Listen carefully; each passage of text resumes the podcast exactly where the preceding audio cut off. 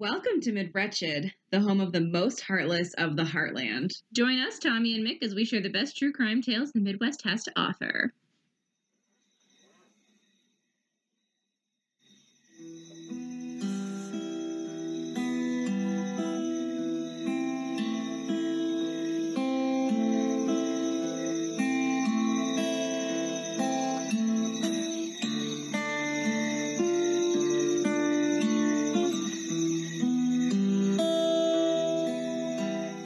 Let's do this. Okay. You want me to do the intro? Sure. I'll try not to be as weird this time. It was cute. It was funny. Well, welcome back to Mid-Wretched, friends. Yeah, welcome. Happy New Year. Happy New Year to everybody. Hope that it has so far brought us more joy than 2020 did. I hope so. Yeah, 2020 was hard. I'm not going to have hope for this year. I'm just going to let it go. I'm just going to let it happen. I mean, I admire that. You know me, I can't not have hope. So, yeah.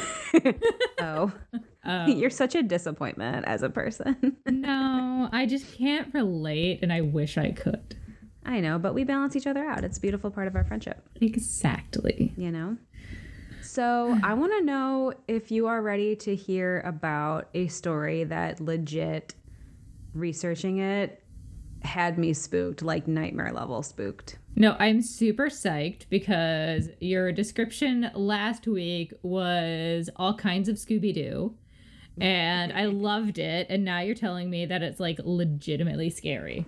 It is scary, and it feels a little Scooby-Doo, and it feels a lot like classic campfire tale stuff. Mm-hmm. So, yeah, it has definitely gotten into my head a little bit and really spooked me out. So I hope that you are intrigued by this crazy tale. Do you have any updates or shout outs or anything before this case gets going? I don't believe so. Oh, you know what? It's not really an update, but I was doing something. I don't remember what it was. And I was looking up, like, Alyssa Bustamante. I just happened to, like, Google her again. Mm-hmm. There are, like, fan pages for her. Really? Yeah. That's interesting. Not even, like, Free Alyssa, like, anything like that, but, like, fan pages. That's so strange. Oh. I didn't come up with anything like that when I was Googling her, but I didn't get past, like, the first couple of pages, probably, of Google results. Yeah, it was. You went deep. I went so deep. Yeah, I don't know what brought me back to it, because I think I don't know what I was doing. But yeah, I just wanted to share that with you, because it was weird. That's really interesting and so weird. Yeah, I want to kind of take a deep dive into that as like a study in fan fiction in a way. Right. You know?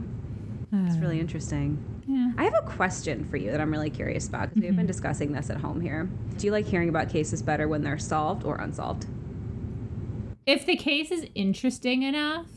I like a solved case. Like, if there's, like, lots of, like, different pieces. Like, the Lori case was really, really interesting to me because there were lots of, like, different pieces. But generally, I love a mystery. And I know there's a lot of true crime people out there that hate when they don't know what happened. Yeah. But I do love a mystery. That's interesting. That's Why? Interesting. Well, so, you know, my partner has not been previously a true crime person. But because of this project... And us being so amazing. Yes. He has listened to every episode and given me, like, his thorough feedback, and he watches documentaries with me now. So, like, you know, he's on the level. What an awesome supportive partner.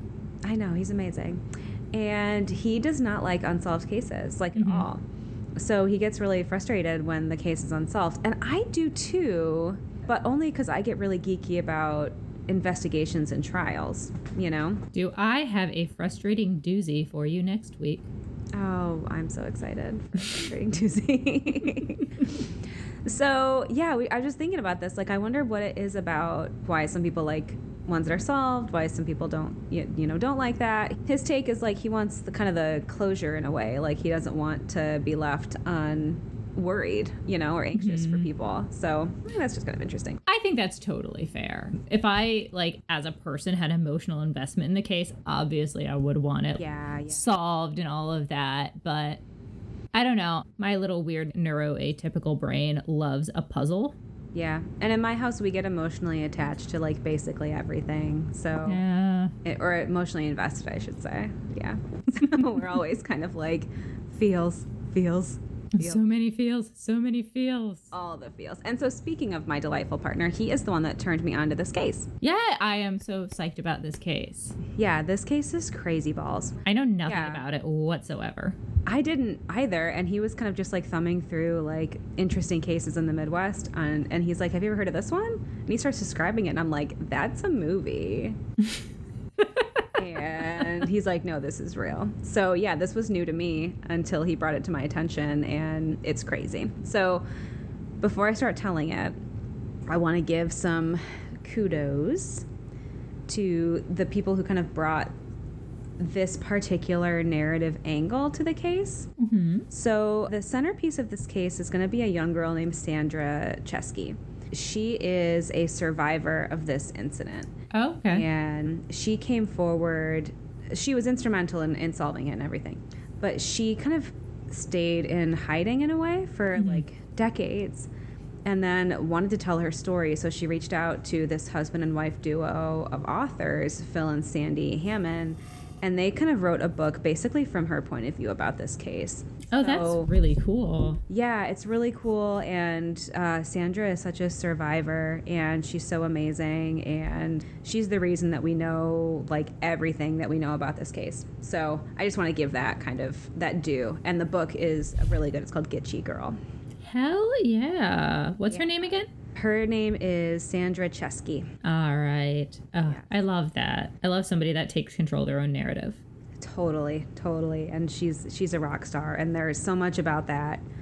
And she, at the time of the case, was 13. So the fact that she was able to do everything she did is unbelievable. Oh, wow. That's so awesome. Yeah. So let's get into it. Let's tell her story. Okay, so I am here today to bring you the story of the Gitchie Manitou Campfire Murders. Yes. Yeah, I got a cool name, right? I'm already super intrigued. I know. It feels like I'm at a meeting of the Midnight Society and choosing a story for Are You Afraid of the Dark? Except it's real. So, the Gitchie Manitou murders, they took place in 1973 at this beautiful, wonderful place called the Gitchie Manitou State Preserve, which most of it is in northwestern Iowa, and there's like a little button of it that crosses over into South Dakota. Okay. So it's on the state line. It's actually kind of like that whole area is kind of considered to be like a tri-state area because Iowa, South Dakota, and Minnesota kind of converge there. Mm-hmm. So the park is, it's a state preserve, but I kind of want to dig into the name a little bit. Yeah, interesting name. Yeah, well, so it's a name I think you hear a lot of iterations of in the Midwest. So Gitchie Manitou or Gitchie or Manitou are all names that you hear kind of all over the Midwest, at least in my experience, especially in Michigan. Roughly, Gitchie Manitou translates to Great Spirit in several Algonquin languages. Oh, okay, because I've heard Manitou a lot, like all over the place. Yeah. Gitchie, I wasn't so sure on. Okay. Oh. Yeah, so that's the kind of the great part. And so sometimes, like, it's anglicized or kind of Christianized to a translation to God, but a lot of indigenous thinkers and historians, they just say that doesn't quite capture it. Mm-hmm. Really, like, Gitchie Manitou is the giver of life, the creator of all things, but sometimes they also call it the great mystery. Ooh. Yeah, so I just think that's beautiful. Very cool. And kind of like, it's one of those, I feel like you'll hear this, like, iterations of this all over the Midwest, and we don't really maybe think about it that much, but mm-hmm. that name actually has, like, huge significance culturally. So neat. Yeah, just wanted to give some word to that. Love it, love it. So the state preserve itself, it's 91 acres, and it's beautiful. It is known for basically two things. It's got these gorgeous outcroppings of pink Sioux quartzite rock formations. Ooh. And it's just beautiful. But unfortunately, it's also known for a 1973 campfire massacre. Mm-hmm. And that is what we are here today to discuss. Yes. And then we throw the sand on the fire. Oh, yes. Totally. Okay, so I'm going to take us back to 1973. So on November 17th, 1973, 5 teens from Sioux Falls, South Dakota, which again, we're right by that state line. So this wouldn't be like a weird long trip or anything to make. They went to the preserve for an evening of just like teenage fun around the campfire. So it was 4 boys and 1 girl, Sandra, and they brought like a guitar, and they just wanted to have like a campfire and sing songs and probably tell stories and, you know, kind of do the thing, right? I'm getting so nostalgic. Yeah, I know. It feels so kind of like chill Midwestern teenage life, you know? I miss it. I know. Well, this story didn't make me miss it, but... Oh, yeah. But yeah, just the idea of friends, campfire, whatever. Yeah. Yeah. Teenage shenanigans, like nature, all that good stuff. So, yeah, and the park also like kind of butts up against the Big Sioux River, which is really beautiful. And so they were going to just kind of sit by the water and have, you know, like a little... campfire, guitar, good time. So the people that were there, it was 4 boys and 1 girl. So Roger Essam was 17, Stuart Beatty was 18, Dana Beatty, Stuart's little brother, he's 14, and then Mike Hadreth was 15, and then 1 girl who was, like I said, 13-year-old Sandra Cheskey. So Sandra was dating Roger Essam, and she would get kind of a lot of heat later because she was only 13 and Roger was 17. But he didn't know that she was 13. Oh. She had fibbed about her age. Yeah. Ah, I see. Yeah. So they weren't like super seriously dating. They had met at a drive-in movie theater over the summer and had kind of been doing the like group dating, really innocent, kind of sweet stuff. So this was kind of actually like a really meaningful night for Sandra because he invited her to come, and it just kind of had like a different vibe to it. She was like, it was very romantic, and yeah, but they had just like held hands and like, you know, little smooches, like nothing crazy. So she got a lot of heat for like, why are you dating a 17-year-old? But Roger didn't know. Yeah, because she was 13 and you're dumb when you're 13 and it's the 70s and... Yeah. Totally. And we say it a lot, like when it comes to teenage girls in lots of like tricky situations, that they look older than they are. Mm-hmm. And in a lot of ways that feels kind of misogynistic. Like, what's a 13-year-old girl supposed to look like, right? Yeah. But that was kind of like what made it believable for Roger. Sandra, you know, looked for all intents and purposes to be 16 or whatever. Well, I was going to say, like, what would be an appropriate age to date a 17-year-old? 14, 15? Yeah, so it's, you know, I just, like, I got mad hearing about the heat that she got about that, you know. Yeah. So on the 17th, a very excited Roger Essam called Sandra and invited her to the park with him and his dudes. So the boys all went to school together, and the reason that Sandra was kind of able to fib out her age is that she went to a different school district in, like, a suburb, so they didn't have friends in common or anything. So this was kind of Roger and all of his friends from school. And they all just like, they had these kind of really typical teenage boy in the 70s interests. They loved music, they loved cars, like they just seemed like really wholesome, you know, nice kids. Good Midwestern boys. Exactly. So Stu was the oldest boy. He had a van, and so he volunteered to come and pick everybody up. Yeah. He had a big blue van, like very 70s van. God, this is all so like period piece. It really is. It feels very, very kind of a little on the nose. But so he kind of picks everybody up in his big blue van and kind of volunteers to drive the whole crew out to the park. And I think it's kind of interesting that Sandy's brother, Bob, almost came along. But as she was getting into Stu's van, one of Bob's friends pulled up and was like, dude, there's this really hot girl at this party. You got to come with me. Oh, so the brother goes with a friend. And so Sandra stays with the crew of boys that she's going to go hang out with. So I kind of call them the crew, or Sandra and the boys, and that's just kind of became my, like, term of endearment for them as I was researching about this. So they didn't get a start until pretty late in the evening. Sandra's mom actually got a lot of heat, too, for, like, why is your daughter out, you know, at 9, 10 o'clock? And mom was kind of a little absent. Like, she was around, but she worked a lot. She kind of did her own thing, kind of some troubles. Nobody's a perfect family, and I don't feel like you should stop judging imperfect families. Totally. Sandra got a lot of heat in town. It just makes me mad. So no wonder she felt like she had to go into hiding. Like, all of these stupid daily things that everybody is experiencing and struggling with, everybody's going to use against her. Totally. And it gets worse. So... Yeah, so they hit the road and they finally got to the park like a little bit after 9 o'clock. So it's 9 p.m. in November. You know, that's probably an hour after sunset, I would say, in the Midwest in November. So it's definitely dark. And it just took them a while because they had to make a couple of stops that were very teenage to me. Like, oh, I forgot my guitar. We have to double back. Oh, we need some snacks. We have to go, you know, here or there. So just kind of like, Sandy was kind of along for the ride. And she was getting kind of anxious because, you know, they were out so late, but, you know, she was trying to play it really cool. And the boys were just kind of doing, like, typical teenage boy stuff, it sounds like to me. I need to get my guitar. We got to stop for Swedish Fish. Exactly. Just that. Ooh, that sounds good. Yeah. Sorry. It's giving me flashbacks.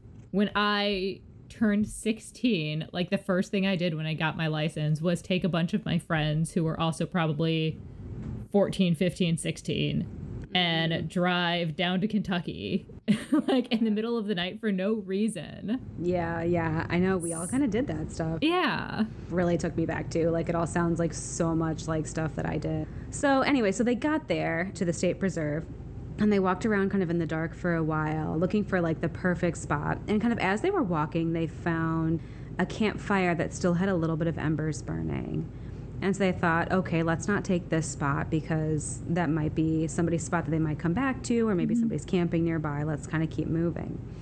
So they ended up finding a really beautiful spot kind of on the banks of the river. Beautiful. So it was chilly, but it was beautiful.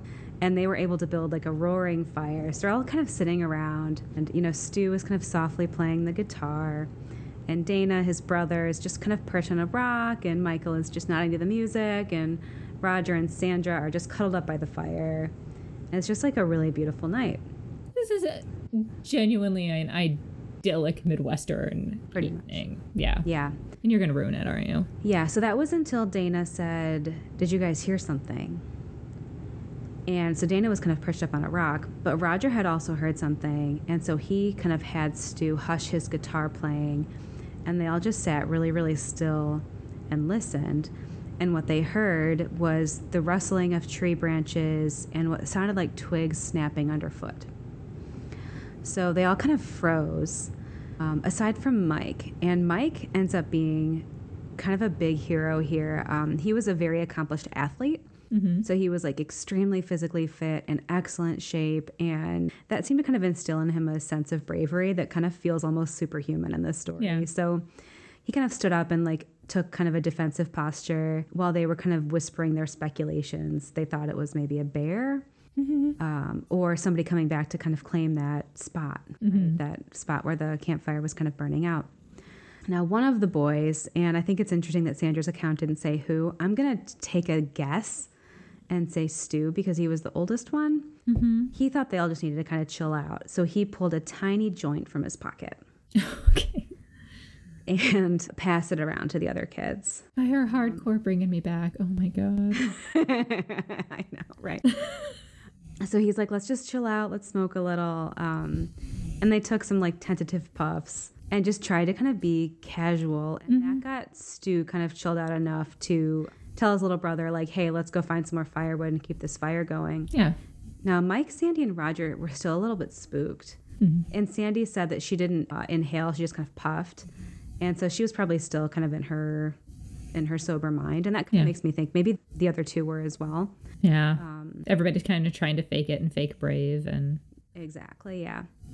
So they kind of stayed close together. And as they were kind of standing together in the same spot, they heard the sounds escalate. They're faster, they're louder, and they're more rhythmic. So more the sound of hiking quickly in the bush. So they called for Dana and Stu, who rushed back, but they were not the source of the sound. It was coming from a different direction.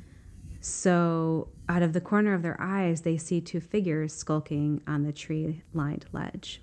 So they shouted out, hey. Now, for some reason, they kept thinking, okay, let's build a better fire rather than let's get out of here, which I'm not totally sure why, but I feel like fire, you feel like you can see more. When you see more, you feel a little bit safer, or other people will see you. Right. And there's every reason to think this is going to be just kind of a normal, like someone's out for a late hike or someone's just messing with you or whatever. And so they built the bigger fire and they saw the two figures kind of again, like kind of floating in the trees. So Roger finally shouted out, "Who are you? What do you want?" to the figures in the trees. And so then not two, but actually three shadowy figures emerged from the tree line. And the kids saw fairly immediately that they had guns. Oh, shit. Yeah. So before they could really react, some shots rang out and Roger was down. Yeah. Oh, my God. So Mike, the super athletic kid, he grabbed Sandra and moved her behind some trees by the river. Mm-hmm. So he had the presence of mind to think, like, let me shelter you and take you to a safer spot. So they kind of crouched on and tried to just stay silent. And they heard another shotgun blast come through. And then everything was just quiet for a minute. Mm-hmm. From the silence, Dana called out for his brother, Stu, who was on the ground wounded but not yet dead. God. Yeah.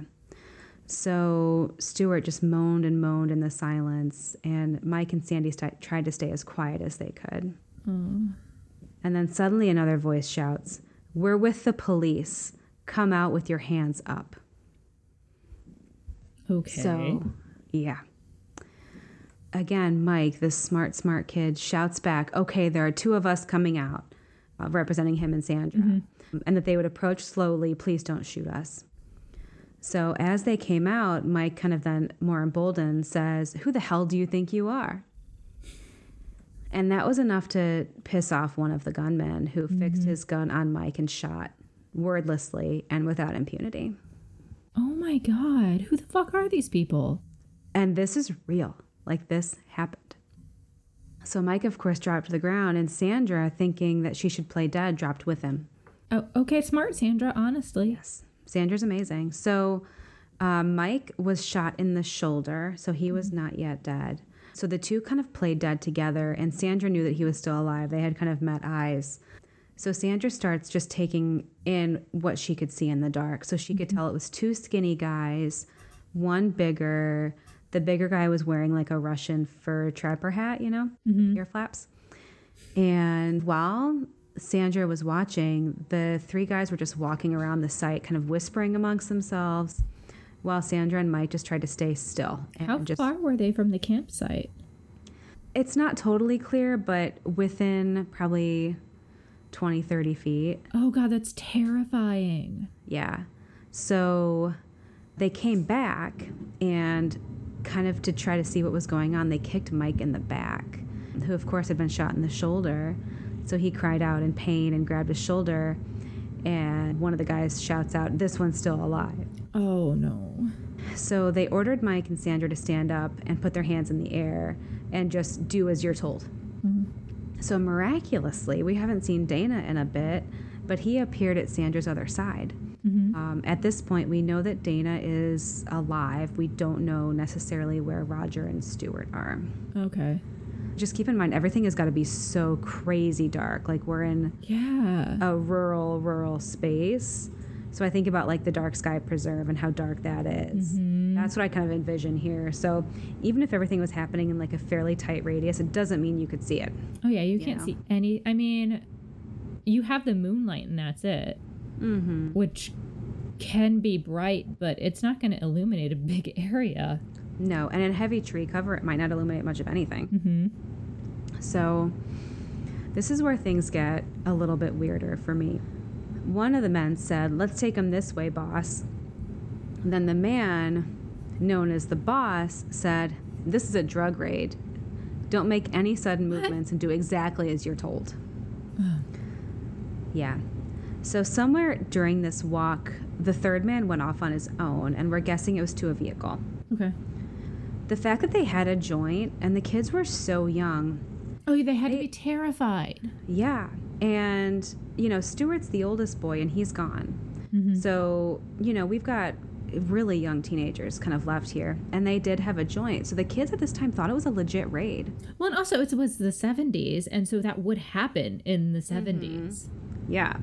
Yeah. So they just thought, like, we need to do what we're told and just kind of get through this. We'll do our time. We'll pay our fines. We'll do whatever. But there was also that sense of relief to hear, okay, this is law enforcement. So, you know, their job is also to take care of us and keep us safe. So there's this relief that now we're going to be led to a squad car and we'll just at least get out of here, right? We'll get medical attention and whatever. Yeah. So the relief doesn't last very long, however, because instead of being led towards a road, they're led further down a dirt path. Okay. So somewhere along that walk, Mike, and again, he was shot in the shoulder. He mustered up enough courage to ask if they could put their arms down because he was shot in the shoulder. And the boss said that they could, but warned them not to pull anything because there's another cop around the corner. Mm-hmm. So Sandra took Mike's arm and helped him walk because at this point he's very weak and losing a good amount of blood. Oh my God. Yeah. But this kid, in his infinite smarts and bravery, he thinks to kind of test the men a little bit, and he asks if they know a Mr. Jensen. And his thought was probably to call their bluff. Was there a particular Mr. Jensen he was thinking of, or just... We don't know, but okay. It seemed like an attempt to kind of call their bluff. So that seemed to kind of spook the boss, who mulled for a minute before saying no. Okay. And then he stopped leading the group and went back to the back to confer with the other guy. That something about that made him uneasy. I'm just kind of thinking, like, did he just by happenstance happen to know a friend of a friend's dad or an uncle or whatever? And he very well may have. We just don't know. So as they walked, though, Mike is getting weaker and weaker and weaker, and he actually eventually just sinks to the ground. Mm-hmm. And Sandra sat by his side until everyone else caught up, and I imagine that was only just a minute or two. And they demanded that they get back up. Mike, at this point, is struggling to stand, but he was able to, and he kept asking, when is the ambulance coming? When is the ambulance coming? In return, the men asked for all of the kids' names. And so they told him, mm-hmm. but they were still being led further and further into the woods, not near what any of them knew to be a road. Mm-hmm. At this point, I think Sandra was kind of emboldened by Mike's courage a little bit, and she gets chatty as well. She's also really scared for Roger, who she's pretty in love with. Mm-hmm. And she's asking them where Roger is and if they could all ride together when they're taken to the station. Mm-hmm. And the boss finally said that Mike would be going to the prison hospital and snorted that it would be heaven compared to where Dana and Sandra were headed. Oh, my God. Yeah. So she asked how long they would get, like, behind bars. And again, the boss kind of pauses for a second. And he says, 5 to 10 years. And that pause made Sandra think, like, okay, that's weird. He should know what kind of time we'd be facing if he's law enforcement, right? That's clever for a 13-year-old. Yeah. Yeah, I mean, I don't know if totally accurate, but clever for a 13-year-old. It's not, but it's smart. It's a smart thought.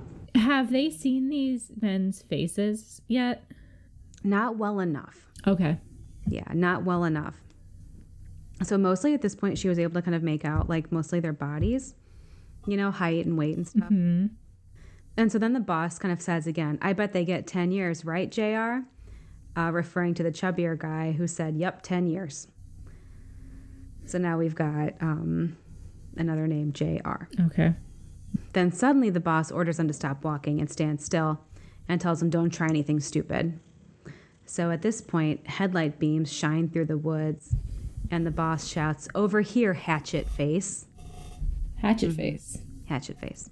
The headlights approached, revealing a white pickup truck, out of which came the third man from earlier. Oh, in the headlights, she could see that he had a very pockmarked face. Mm-hmm. And this is Hatchet Face. Hatchet Face is also a character in Crybaby. That's crazy. So they see the pickup truck, which, of course, is not a squad vehicle. So Mike, again, is so weak, he asks if he can sit down, and JR shouts, stand where you are or we'll blow your fucking heads off. So Mike, again, prompts weakly but bravely, is the ambulance on its way?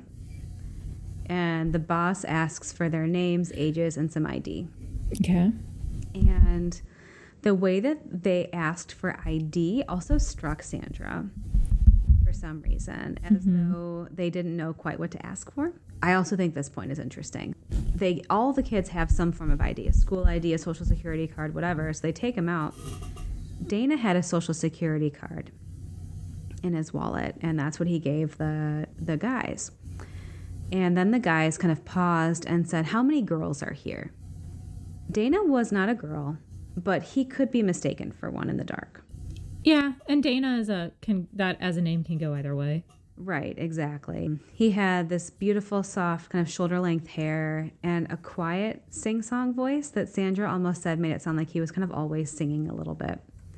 And he also loved to play the guitar like his brother. I love him. I love Dana. Me too. And like in the dark, I could see somebody thinking, like once you see a picture of Dana, you know, you could see somebody thinking that they were a girl. So they told the men that there was only one girl and it was Sandra. And then Hatchet Face told them to sit still in a very tight circle while the three men could talk. So they were whispering kind of quietly to each other. But the kids could kind of make out that they were talking about tying them up and getting them in the truck, like the best way to do that. So when they came back with wire and ordered Sandra to put her hands behind her back, which she did. The wire was very sharp and cut her wrist if she moved against it. So she had to stay very, very still. And in fact, when they told her to get in the back of the truck, she said, "I can't," because she was tied up. So the boss picked her up and lifted her into the back of the truck. They had a gunny sack waiting in there. She asked what it was for, and they said it was to put over her head, and she begged them not to do it. Oh, my God. Yeah. After a pause, the boss agreed to not put the sack over her head. And then she asked, you know, she's feeling kind of braver by that. She asked, "Will you untie me?" And they did. So at this point, she's thinking, okay, maybe we can get some real answers here. And she asked after Roger, where was he? How's he doing? And they said he was hit with the stun gun. He'll be fine. So now at this point, Sandra's in the back of the pickup truck, separated from the other boys, which is making her feel very, very uneasy. Yeah. The boss climbs into the car and begins to drive. And Sandra is just watching from the back of the truck. Is she in the truck bed or in the cab? I can't totally tell. I feel like in the 70s, probably in the truck bed, because they didn't have exactly large cabs in the 70s. Right, yeah, I don't think there was like a bench seat. And it was a 60s vehicle, so it was old. Okay. Oh, God, that's scary. Okay. Mm-hmm. So the boss climbs in and starts driving. And Sandra, as she was driving away, locked eyes with Mike. As she's watching, JR forced the mortally wounded Stuart to stand up and join Mike and Dana in their walk along the road. And then I assume in that point, they asked where their vehicle was because Hatchet Face went off to get Stu's van and drove up. So the assailant stood in front of the three boys and kind of systematically executed them. Yeah. Oh my God. Yeah. They shot Dana first, then Stu, and then Mike last. Oh my God. Why? Why? Who are these people? That's the question. So I would also add at this point just another layer of tragedy to it, that they were shot with buckshot, which if you know anything about hunting ballistics, which I didn't until this, buckshot is basically these like giant bullets. Yeah. Little bullets in there, and they're meant to be able to kill a deer in one shot. So that they, when they hit, they spread out, so they do more damage. Mm-hmm. And that is the kind of very, very destructive type of bullet that was used on these boys. Oh my God. Yeah. Yeah. So a lot of damage. Why? Good question. Good question. Do I get an answer to this question? Not really. You're killing me. Okay. I'm sorry. So what happens next, I think, is very strange. So now it's Sandra and the boss in the car. And they're driving this long, dark road in the direction of Sioux Falls. But they're circling kind of around the city. Like they're making a little circle around the city.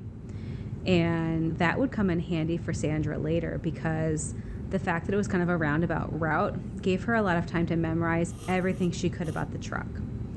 So she memorized there's a crack on the windshield on the driver's side. There's an inspection sticker with this information on it. She's got everything kind of locked in her memory. Awesome. Awesome. We love you, Sandra. She's amazing.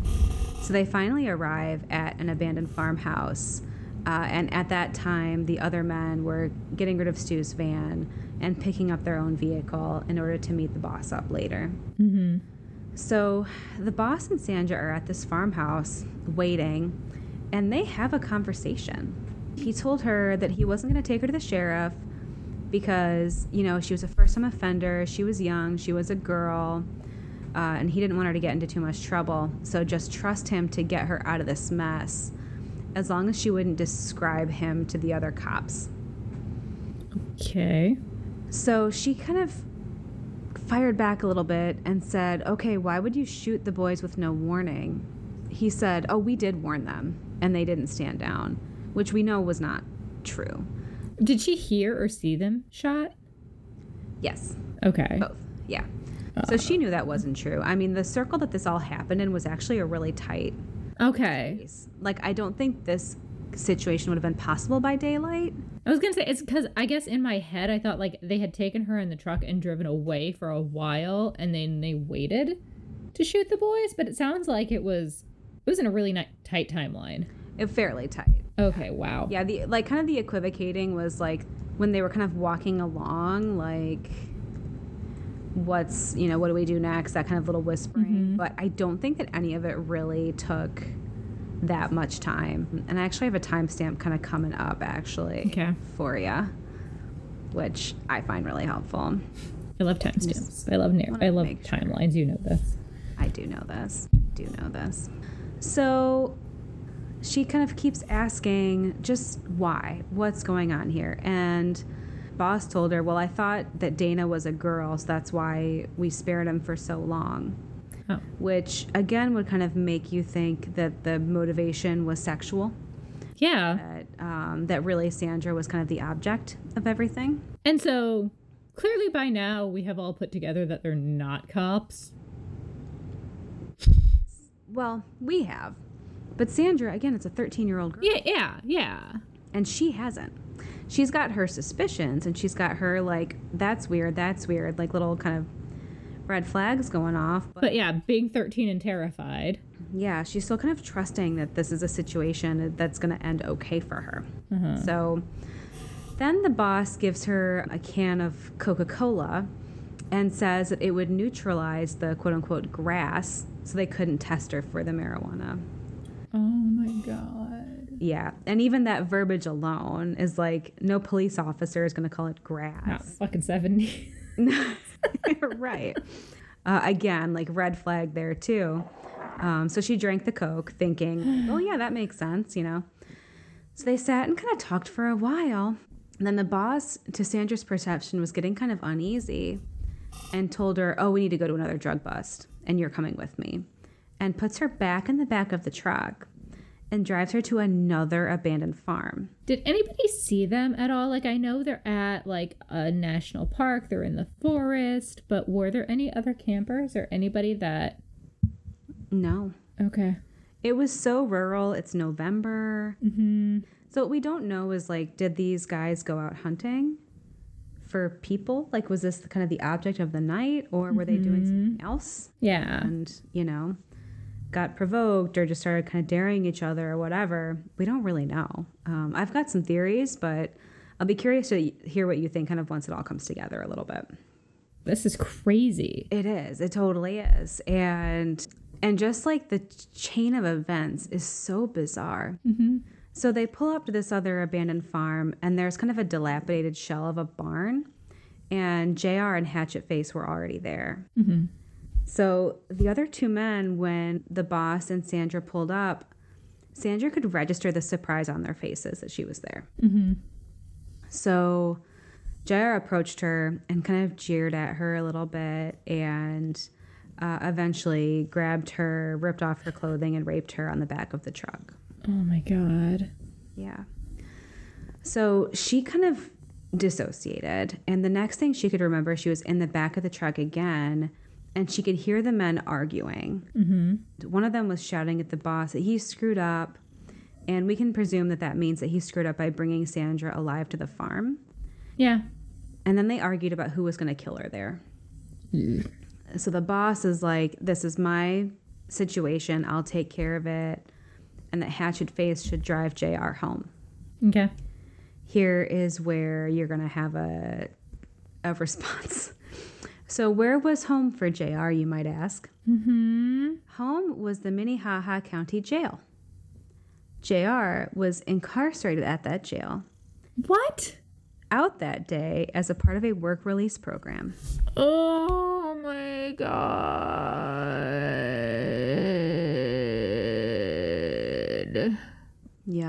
will find out later that one of the other men called the jail for JR, pretending to be his boss at his work release job, asking if it was okay for him to work a double shift. And of course, the jail said, yeah, sure. And boss was boss? Pretty much. Yep. So JR gets dropped off back at jail, his home. Listeners, if that sounded weird, it's because I'm face palming so hard. It's so hard. I don't even know how she has a face lock. Don't turn yourself into a hatchet face. So Hatchet Face, speaking of, drove to a lake called Grass Lake, which was just outside of Sioux Falls, and dumped all the weapons in the water. So that's what he was doing. So meanwhile, Sandra and the boss are alone again, and she knows that the boss stayed behind to kill her. Mm-hmm. And so she has had some quote-unquote success with staying safe in this entire narrative by being chatty. Yeah. So she tells him, she says, you know, I was a virgin. And he says, I don't believe you. And she says, I'm only 13. Mm-hmm. And that seemed to cause him some pause. After a while, he says, I'm going to see how much guts you have. I'm going to take you into that old house and try to scare you to death. Boo. Boo. And starts laughing hysterically. He orders her into the abandoned house and tells her to look in each room, looking for quote-unquote critters that need to be. She starts looking in the windows and gets scared. And refuses to go in. Yeah. She refused to go in. Don't go into the murder house. Yeah. So he gave up and ordered her back in the truck. So just kind of a weird, feels a little bit like buying time in a way. Yeah. I completely understand what Sandra's doing. Yeah. 100%. We've talked about like the fawn response and all of that. And she is expert in it at this point. Yeah. Yeah. What the fuck is boss doing? I think he's nervous. Yeah. And I have a somewhat theory later. Uh-huh. So they get back to the truck, and when the truck starts up, Sandy can see the clock on the dash that it read 4:30 a.m. Okay. So at this point, her ordeal has been going on for about 6 hours. Like from the time that they got to the campsite? Got to the park. Yeah. Okay. Mm-hmm. Okay. Yeah. So at this point, she's exhausted. She's at a level of exhaustion that we cannot comprehend emotionally, physically, just fried. So spiritually, kind of Jesus. Yeah, exactly. So she was like kind of in and out of like a sleepless haze basically for a while. Mm-hmm. And they were just sitting in the car with the engine on. They weren't rolling yet. I assume it was getting really cold and maybe the boss just wanted to get warm a little bit. And he's got her in the cab of the car at this point. Oh, okay, so he let her. He's showing some sympathy for her? Mm-hmm. Yeah. That's so interesting. And this is where it gets even more interesting. Finally, kind of out of nowhere, he's just staring at her for a while she kind of like half sleeps. And out of nowhere, he asks where she lives. And she asks, why are you asking me that? And she was scared that he was going to come after her family. Yeah. And he says, well, I can't take you home if you don't tell me where you live. And then threatens that if she told anyone what they looked like, that they would come back for her and her family. Oh my God. Weird, right? Who the fuck is this person? I'm going to keep you waiting. I'm going to keep you waiting. Oh, you're doing the thing to me that I do to you all the time? I know. How's that going for you? I fucking hate it. Well, now you know. And I'm not. Maybe you'll stop doing it to me. Dang it. Evil jinx. That was an evil jinx. So he also asks for her phone number and writes it down in this like little black book, and he tells her that it's the book that he keeps all the phone numbers of all the drug dealers in Sioux Falls. I know. What? Yep, I know. Oh my God. It's so weird. It's so weird. So he starts the pickup, and she kind of gives him directions to her house, basically. They pull up in front of her house, and he drops her off at the door, and she just runs into her house. Yeah. Yeah. She didn't even wait to see him drive off. She just ran into the house. So she was really close with her brother, Bob, so she ran to wake him up and shook him awake. When he woke up, the first question she asked was, "Bob, would policemen rape me?" What? Yeah. When Bob gave her that response, an incredulous no, well, she kind of spilled the entire story out. And he's like, "We need to call the police right now." Oh, honey. And she didn't want to. She was so scared. Yeah.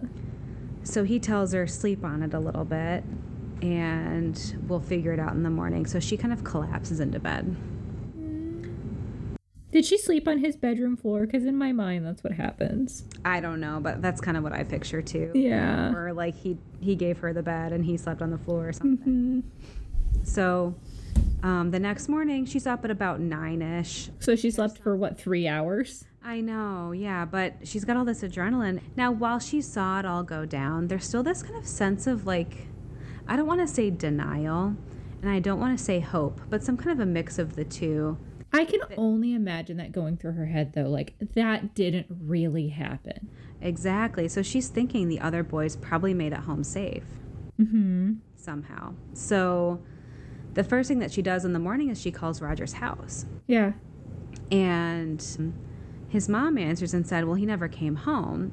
He's probably at the Beatty's, Dana and Stuart. Mm-hmm. And he wasn't. So after a while, Roger's brother called Sandra back, and she told him the entire story as well. By the time Roger's brother made the call back, he already knew that his brother was gone. And here's how he knew. Okay.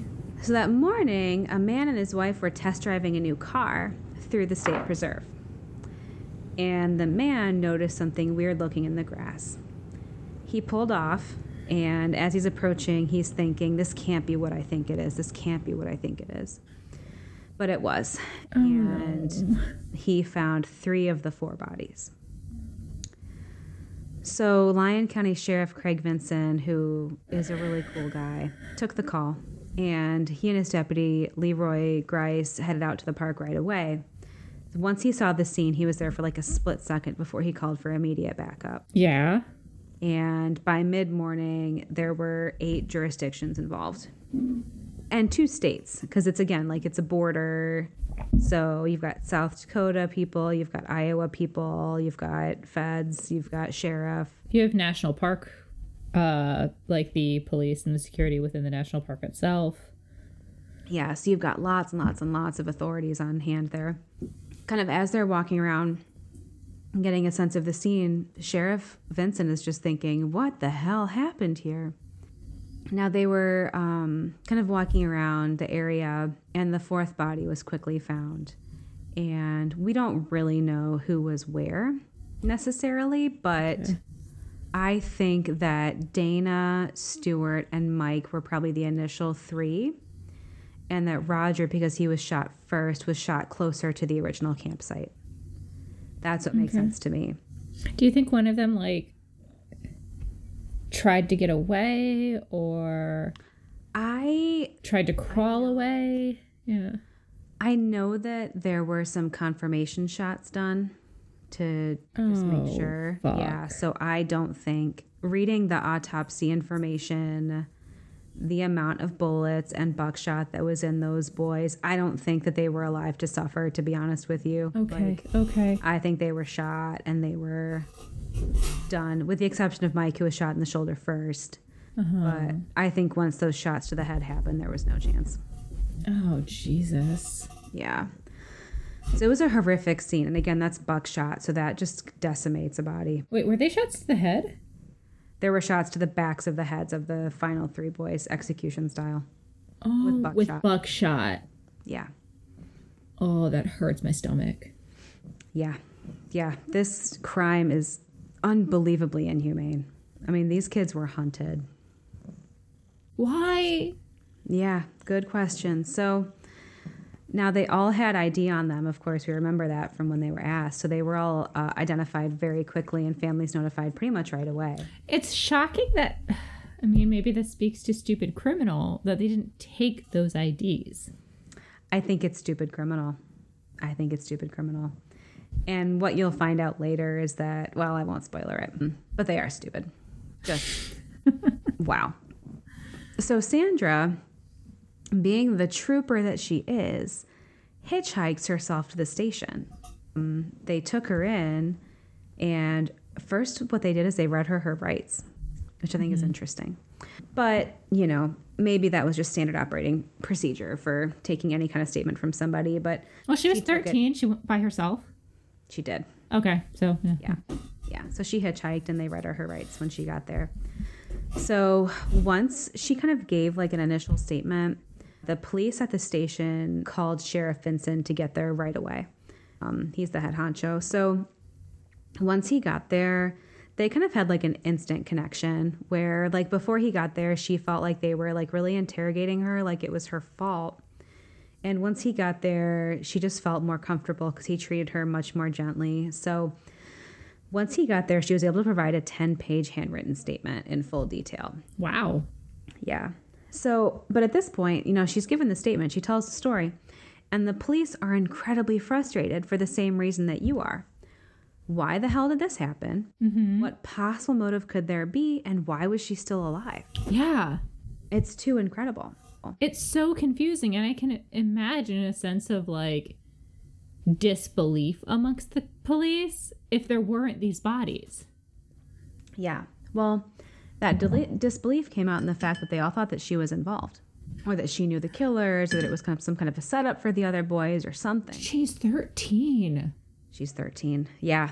But that's what they thought, that she had to be like an insider, you know? Okay. So she provided a sketch with a sketch artist of all three men, and she was able to do so in extreme detail because she just held that focus the entire time, like she was memorizing their faces. So by the 19th, they wanted her to go on a ride-along with Sheriff Vincent to the State Preserve and to kind of walk them through the scene.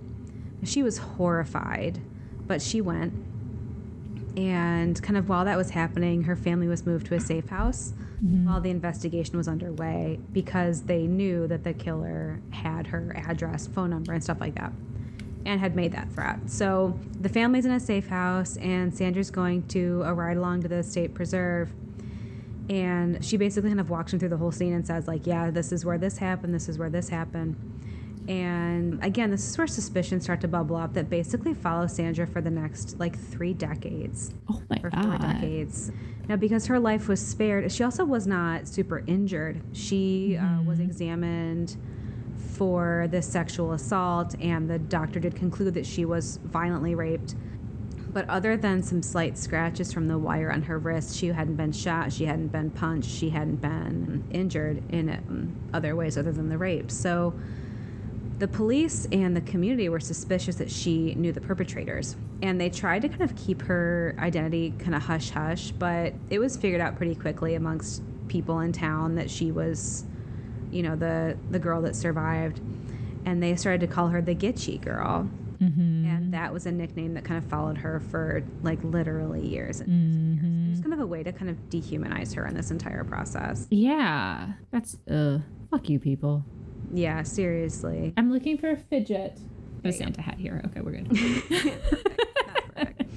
So, again, like, there's all this suspicion, and I don't agree with that suspicion. I think it's freaking disgusting. But there is this big question of why is she unscathed, relatively unscathed? I mean, it doesn't make any sense, but neither does it sound like any of the rest of this crime. No part of it really does. No part of it really does. So, at this point, Sheriff Vinson, you know, knows that Sandra's telling the truth. He feels to her like the one person that believes her.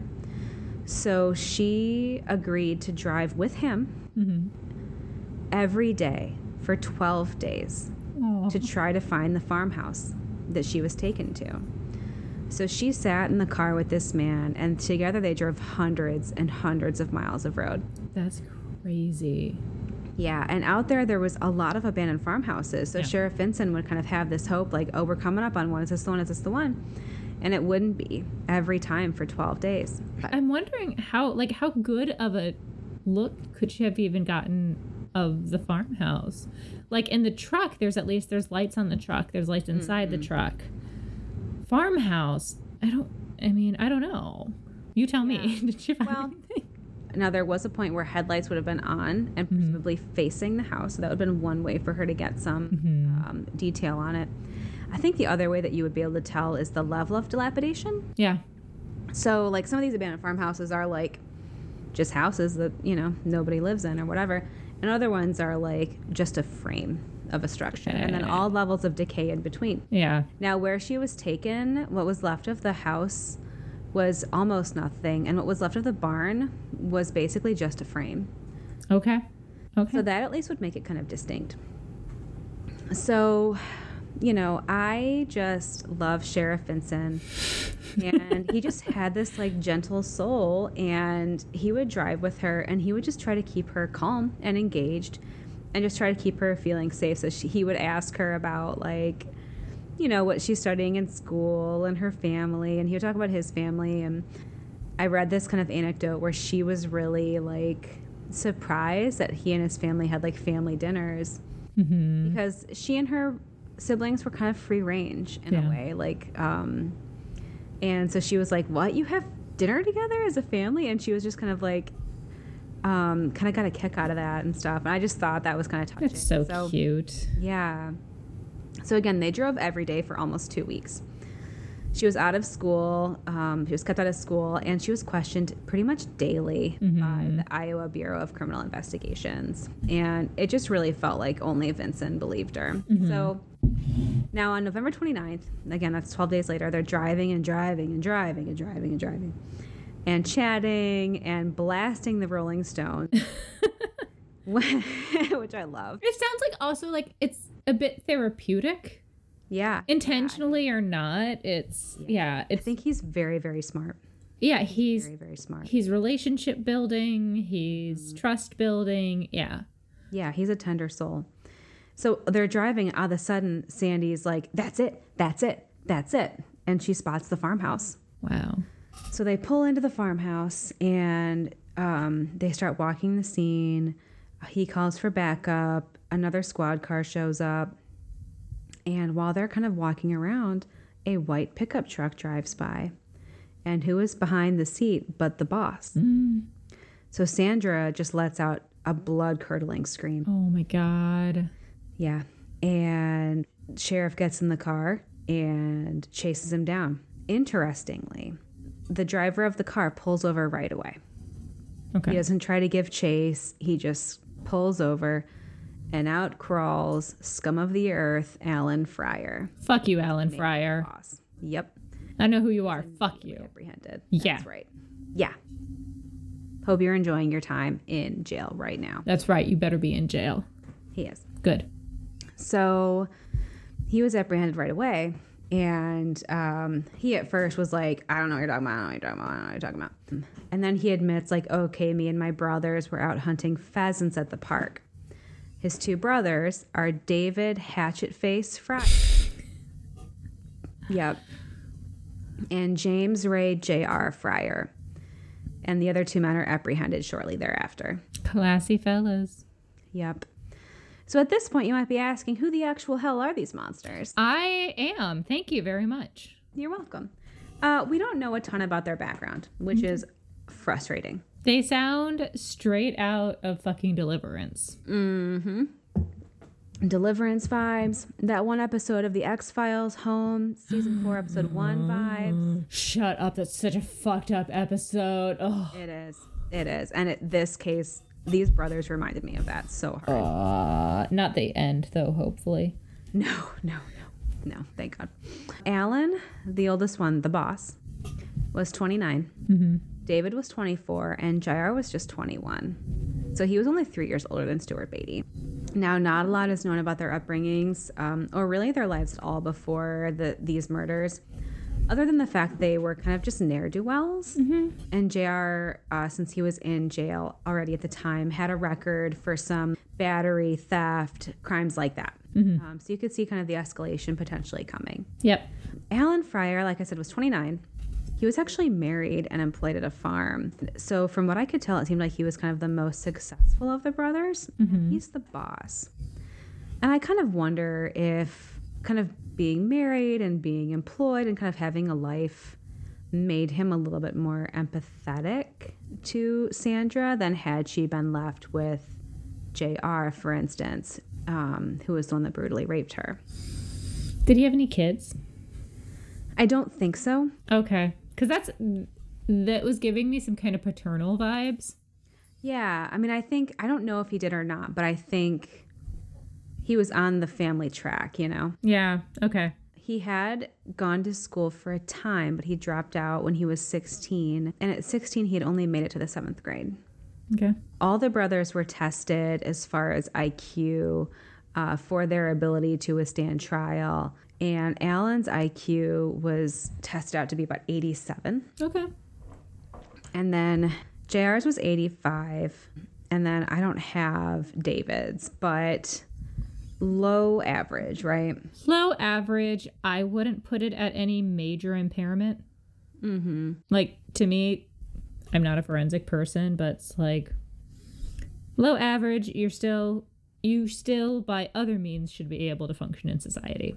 Yes. Yeah. And that's basically what was kind of decided through all the kind of examination and litigation. Mm-hmm. So basically, like, there was not really a motive that they were able to come to because the brothers denied everything until David Fryer, Hatchet Face, decided to plead guilty to 3 charges of murder and 1 charge of manslaughter. I presume that one was for Mike at the end. Now, he thought that would provide him some leniency in sentencing, which it did not turn out to do.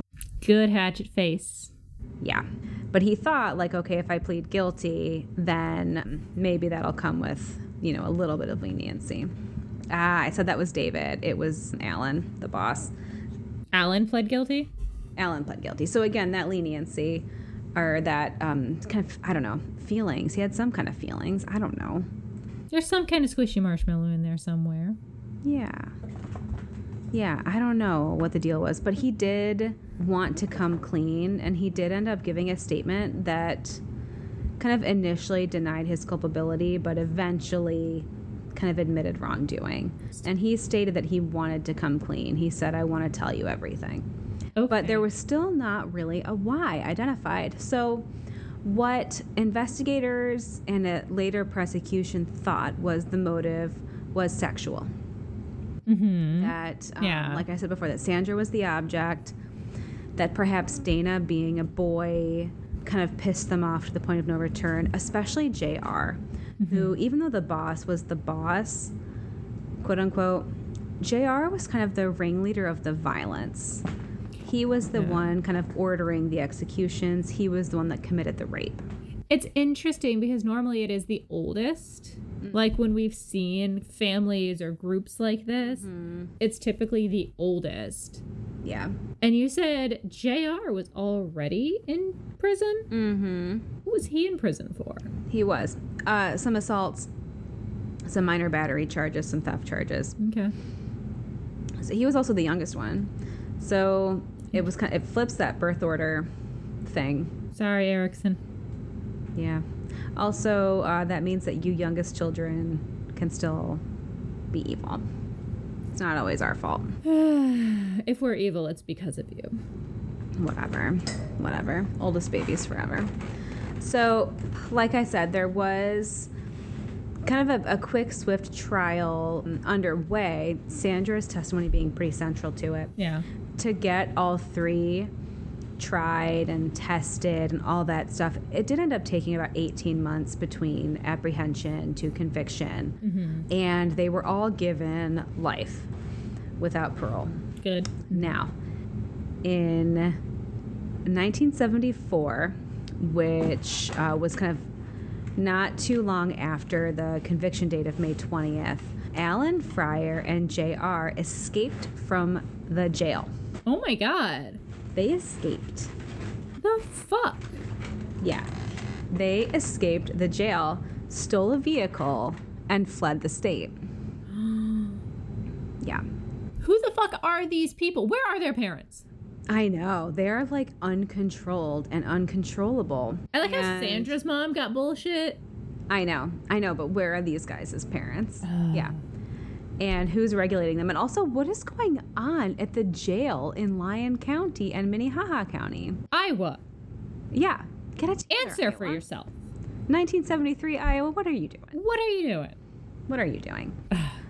So I assume it's better now, and actually the that work release program, upon hearing that everything happened that day basically because JR was able to dupe that system, completely revamped its programming as a result. It didn't go down the way the Reagan election did it. Was it the Reagan election or the Bush election? What are you talking about? I can't remember if it was Reagan or Bush won, but they used a really distorted version of a guy that committed a crime after he was released from prison. My mom's gonna punch me if I don't remember this. Willie Horton, the Willie Horton case. Oh, it was Bush. It was Bush that was one. Bush. Yeah. Yeah.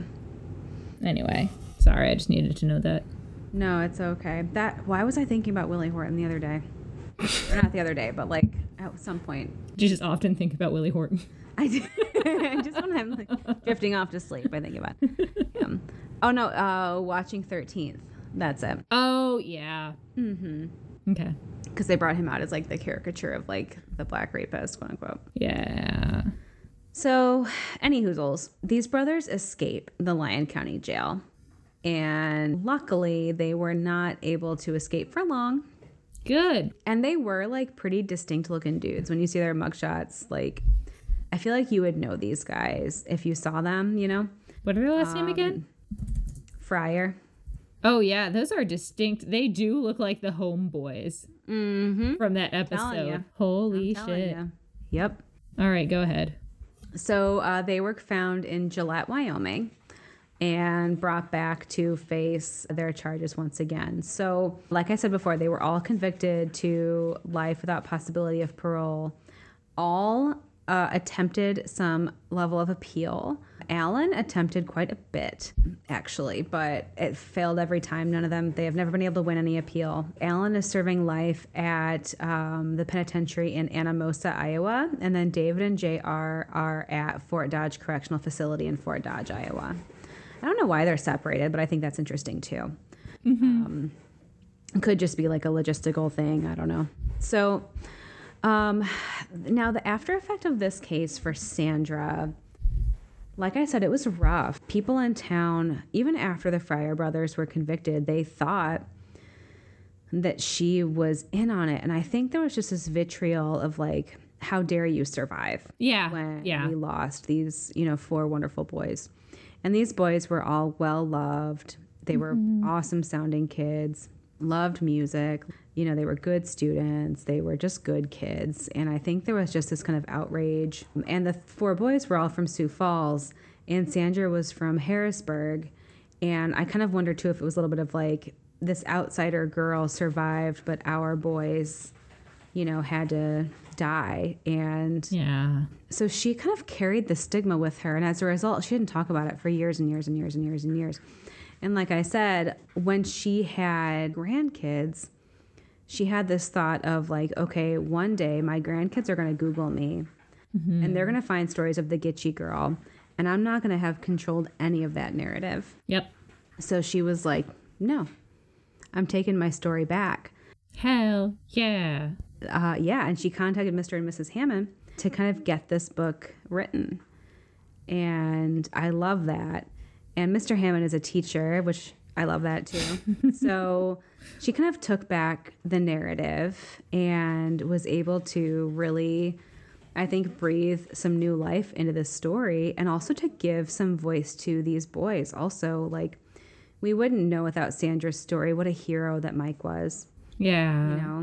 We wouldn't know that Dana and Stu kind of stood together as brothers, forever until the end. And, we wouldn't necessarily know that, Roger was kind of the first down. We wouldn't know any of that stuff without her coming forward to tell her story. So the fact that she took back that narrative, I think, did a service to herself, but also a service to the memory of those boys. Oh, hell yeah. So that is the story of the Gitchie Manitou Campfire Murders. I still don't get why. I know. Yeah. I'm annoyed because it's like these people are just like chaos. Yes. Incarnate. Yes. My thinking is I think JR was the ringleader.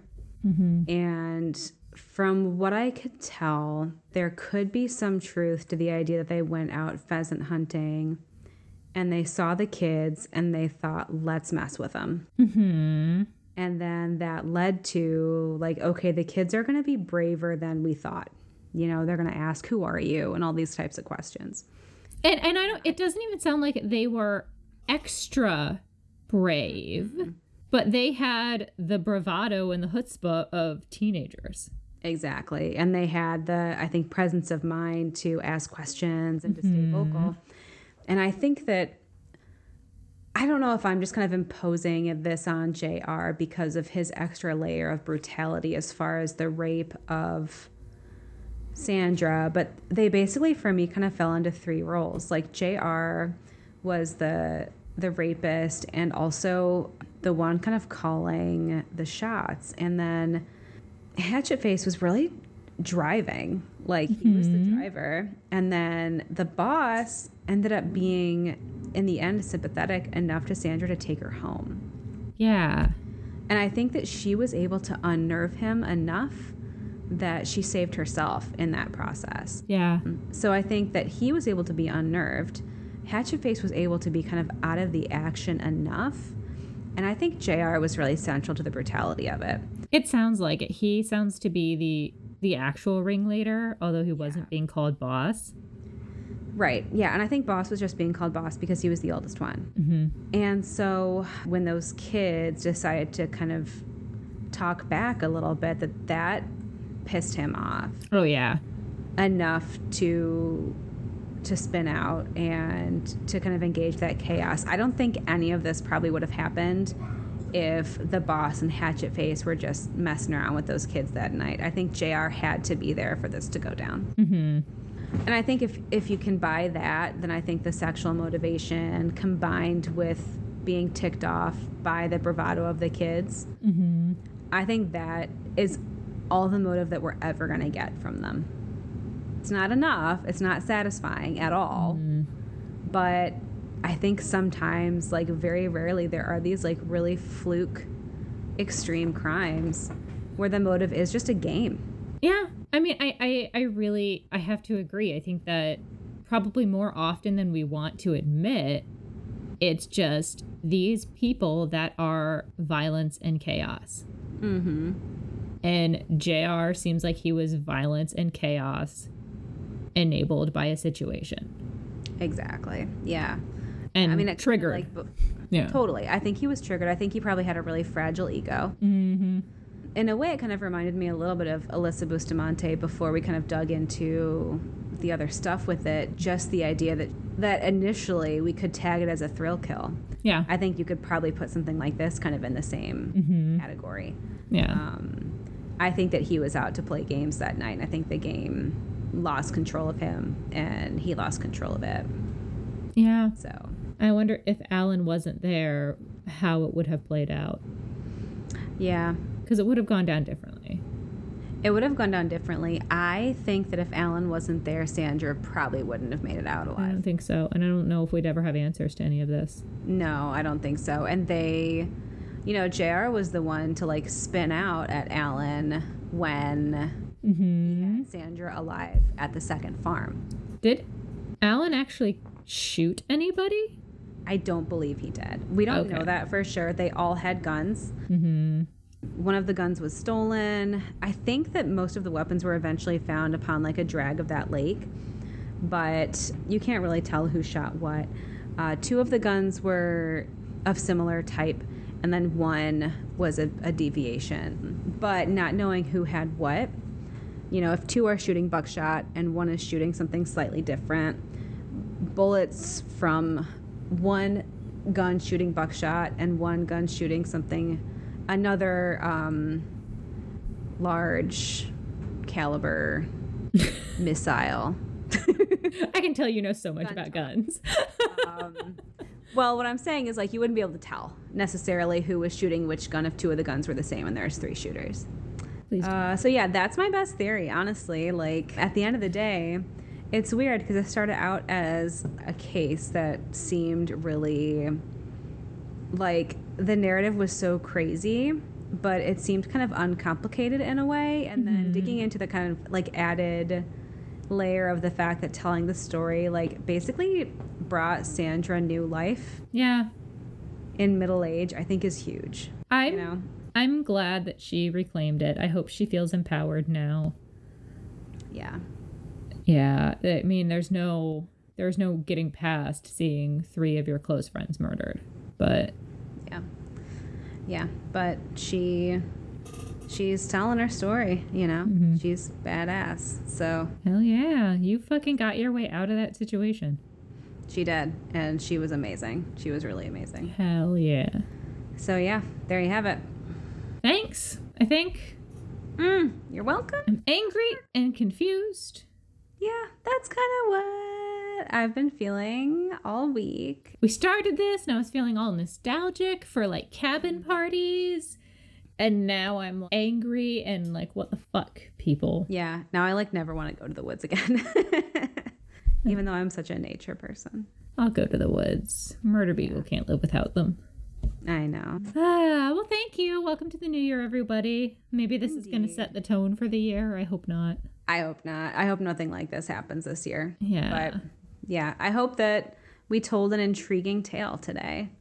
I think you did. Cool. Well, good. I'm glad. So, as always, I would say, you know, take a minute, look at the pictures of those boys, you know, hold a space for them in your day to remember them and applaud their bravery.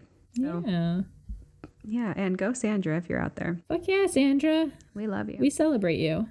So preview us next week a little bit. It's going to be funky. So next week might feel like a little bit of a deviation from our traditional narrative. Yeah. Because I rabbit-holed really hard and got into a whole slew of things. So you guys get to benefit from that. Next week, we are going to investigate the question of, is there an active serial killer or killers in the city of Chicago right now as we speak? Oh, my God. That's going to be wild. We are going to take a look at the deaths of dozens of women. Literally dozens. Wow. Try to find some connecting lines. Wow. Okay, this is going to be major. What if we crack this case and we get famous? Ooh. I... Terrible killer to justice. I have leads. Ooh. And y'all know me too well by this point that we have to talk about Chicago PD. Yeah, we do. We do. Yeah. I mean, big city PDs are complicated and rife with issues, and Chicago is definitely not free of that. I didn't realize how not free of that until I started digging into this. Oh, this is going to be so interesting. So come back and... walk with us down that strange and winding road. Walk with us, talk with us, join us on the socials if you have any information about anything, because, yeah, ideas, feedback, we love it all. Well, thank you for coming back to us for another week. We're excited. Thanks, friends. Yeah. Yay! And yeah, I cannot wait to hear about this next crazy, crazy story. So, I guess with that, we should probably like take our old butts to bed, huh? Yeah, probably. All right, people. Well, as always, be nice. Eat cheese. And we love you so much. So much. You have no idea. We hope that your next camping trip is happy and not like this. Yes. Stay safe out there, please. Stay safe. Bye, friends.